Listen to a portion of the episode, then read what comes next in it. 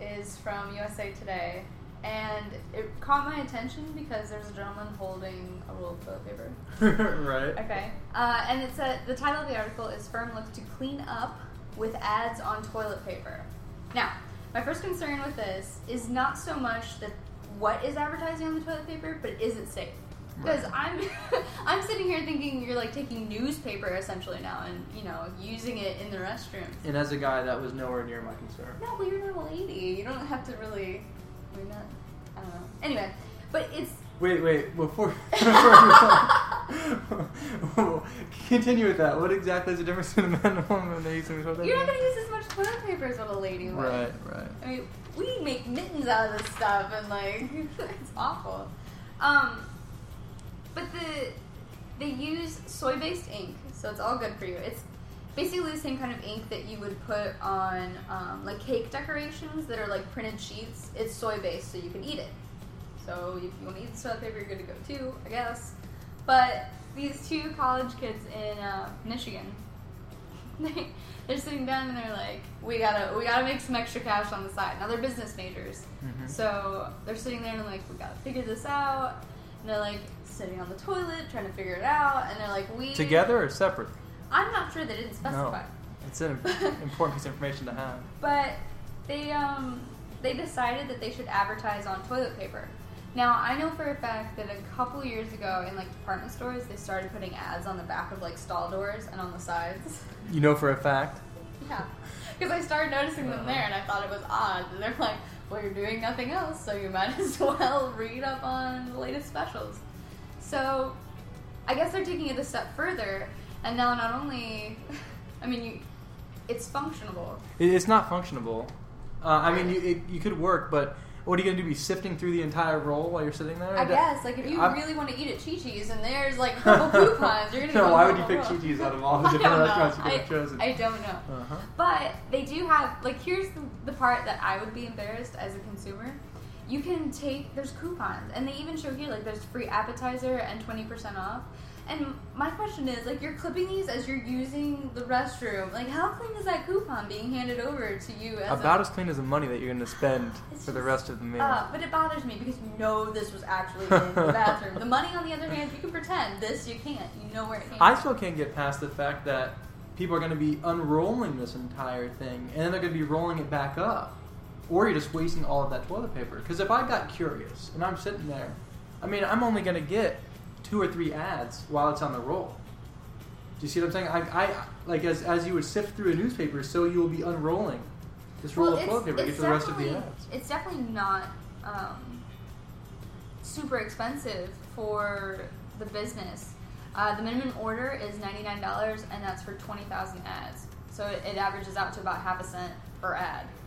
And then But I know as a business owner that toilet paper is rather expensive to keep in your bathroom because people go through it very, very quickly. It's almost as if they're hoarding the stuff.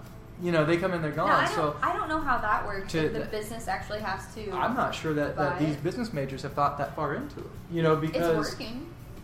it. All right, let's see the numbers. Um, do do do. Here, you asked me too quick. Uh, da, da, da. Their company is called Star Toilet. So if you ever went to look this up, and the one guy's 22, and more than 50 companies have bought ads. But I got, but that doesn't mean it's working, because the buying the ads isn't isn't a bad thing, and and having a, a a cheap ad is also a good thing. But the practical application of this, and what I mean by that is, you have to find businesses to put the toilet paper into their. They have three locations already set up in Ann Arbor. I mean, it's not it's not a widespread company right now. It's Mhm. just two college kids being bored and being let's do this. But they did receive a three thousand dollar grant to pay for its patent expenses. See, that's that's the problem that I have is if this is a profitable business, you don't need all the grants, you know, to cover all your startup costs. Because what's going to happen is, I'm just saying from my perspective, if if I'm going to be putting in this toilet paper into my coffee shop, the roll of toilet paper itself has to be somewhat reasonably priced. I mean, anybody can do this. Like maybe a, a Buffalo Wadman's type of a bar can do it as a novelty. But I don't even know if the company itself has to buy it.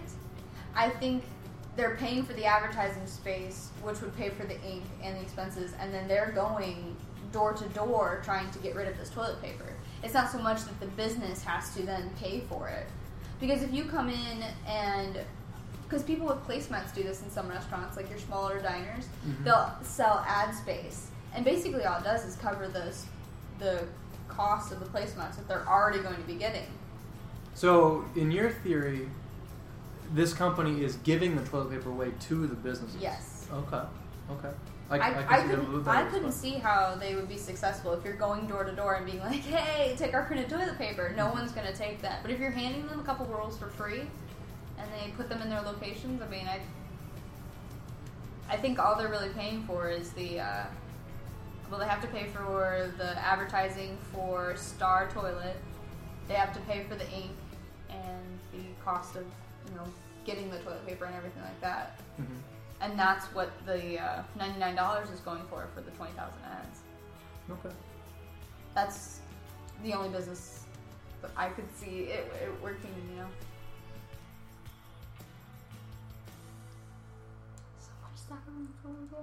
I don't know what to do.